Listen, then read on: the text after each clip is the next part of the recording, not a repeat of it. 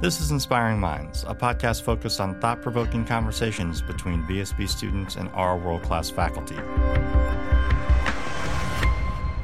Hello, everyone. My name is Chidima Chioke. I'm a sophomore at Villanova University in the business school, double major in finance and MIS. And today I'm here to talk to Dr. Casario about her research on free trade and economic integration and her views on the current trade war between the US and China. Dr. Casario, thank you for being here today. It's nice to be here with you, Chi Chi. Thank you. I see that you've done research on free trade agreements such as NAFTA and increased economic integration in the European Union. Can you explain the benefits of free trade? My research on both European integration and the North American Free Trade Agreement found that when tariffs are reduced, bilateral trade flows increase and output growth is higher than it would have been in the absence of trade barriers.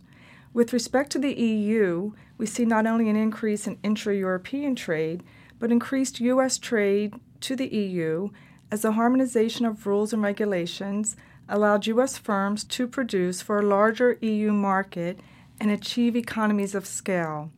I'm currently extending my prior work on NAFTA to evaluate the potential impact of the recently renegotiated NAFTA.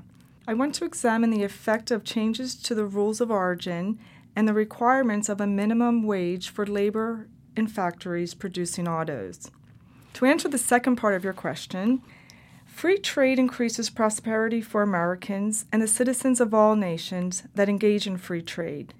It provides increased access to higher quality, lower priced goods for consumers, improving one's standard of living. Import competition also keeps domestic inflationary pressures in check as domestic firms are less likely to raise prices. From a producer perspective, free trade allows firms to specialize in production and export to a larger global market, providing better opportunities to achieve economies of scale. In addition, producers can reduce overall production costs by importing lower priced inputs and creating more efficient international supply chains. Trade and foreign investment and global supply chains make the world economy more efficient, which means more goods and services at more competitive prices. In a recent MoneyWatch article titled, US China Trade War is Bad News for Consumers, Dr. Casario, you commented that consumers bear the burden of tariffs as they pay more, not just for imported goods, but also for domestic goods. These price increases could also cancel out faster economic growth from last year's tax cuts, according to the article. What do you think about this? The cost of the first round of tariffs on Chinese imports, the first $50 billion, were largely focused on industrial goods like metals, machineries, and components. In many cases, firms internalize these additional costs and do not pass them on to consumers in the form of higher prices. This is not the case on the more recent round, which has seen an additional $200 billion of tariffs levied on Chinese goods. Let me give you an example of the negative impact of a tariff and the effects that occur. One of the first tariffs levied by the Trump administration was a 25% tariff on washing machines. Whirlpool had petitioned for a tariff and they were granted one. This essentially raised the price of all imports, like Samsung and LG, by about 25%. This allowed Whirlpool to increase their prices on average by 22%. So all consumers are paying over 20% more for washing machines. Benefits are concentrated in the firm, Whirlpool, and the costs are spread out among all the consumers in the market for washing machines. I should note there was also another beneficiary, washer repairmen, as households made decisions to keep their current washing machines, paying for these costly repairs rather than paying a much higher price for an already big ticket item. The interesting thing here is that shortly after Whirlpool celebrated its so called tariff win, the Trump administration announced the implementation of a 25% tariff on steel and a 10% tariff on aluminum, partially reversing the benefits of the tariff they received on washing machines. Both steel and aluminum are very big inputs into the production of washing machines. Another issue that I think is really important is that tariffs are inherently regressive. They disproportionately hurt lower income households. who spend a higher percentage of their disposable income on consumer goods. In this regard, I believe that tariffs on billions of dollars of imports lead to higher prices for consumers.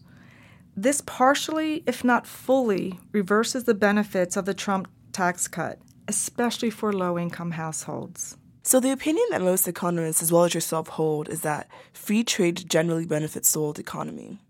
Trade protection through tariffs transfer money from a good's consumers to its producers. This transfer is usually economically inefficient because the benefits that domestic producers receive from a tariff will generally be less than the cost to domestic consumers. Hence, there is no real economic advantage to implementing these tariffs because the US stands to lose a lot. What do you think is the government's rationale for implementing these tariffs? To put this in a historical context, the Republican Party has long been a party of free markets and free trade. The current policy coming out of the Trump administration contradicts traditional Republican principles and is inconsistent with the views held by the majority of Republican policymakers. It appears to me that the president's trade policy is based on some misconceptions surrounding international trade. One of the things I see is a false narrative that trade is a zero sum game. A zero sum game implies that there's a winner and there's a loser. This is not how economists view trade. They view trade as a positive sum game where both sides can win. This misconception of zero sum versus positive sum also extends to the myth that trade deficits are inherently bad. The president equates trade deficits with unfair trade. Trade deficits are a function of our low savings rate relative to our trading partners, not from other countries treating us badly. In addition, the U.S. economy is booming. This translates into growing demand for all goods, some of which are imports. It is to be expected that our trade deficit will rise. Another factor is a strong U.S. dollar. A strong dollar makes U.S. imports cheaper and U.S. exports less competitive internationally. It is a myth that protectionist trade policies like tariffs reduce trade deficits. They simply reduce the volume of trade. So, looking forward, what do you think will be the result of U.S. protectionist policies? In particular, if the U.S. carries out its threat of further increases in tariffs on imports from China, and if the U.S. decides to implement new tariffs such as the 25% tariff on imported autos from Europe, what could we expect to see? First and foremost, there are no winners in trade wars. One of my concerns is the upward pressure on domestic prices. This is especially important given that the U.S. economy is at full employment and labor markets are tight. Recent data indicates that average wages have increased 3.1% over the last year. But inflation erodes some of the purchasing power of the higher wages, decreasing real income. Import competition puts downward pressure on domestic inflation as domestic producers compete with competitively priced imports. Tariffs have the opposite effect. They raise the price of imports. So domestic firms raise their prices rather than lowering them. There's another important issue that I have not mentioned yet, but is something that we are already seeing, and that is retaliatory tariffs. Retaliatory tariffs hurt U.S. firms, and U.S. workers, particularly in agriculture and manufacturing. So, for example, soybeans are the largest agricultural export to China, accounting for over $14 billion of exports per year. The retaliatory tariffs and the corresponding reduction in demand from China has caused the price of soybeans to plummet. This then prompted a multi billion dollar bailout of farmers. In addition, the increased uncertainty regarding additional tariffs and the impact on global trade is also affecting business confidence and capital spending. Firms are more reluctant to undertake larger capital spending when they are concerned about their export markets and possible retaliatory tariffs.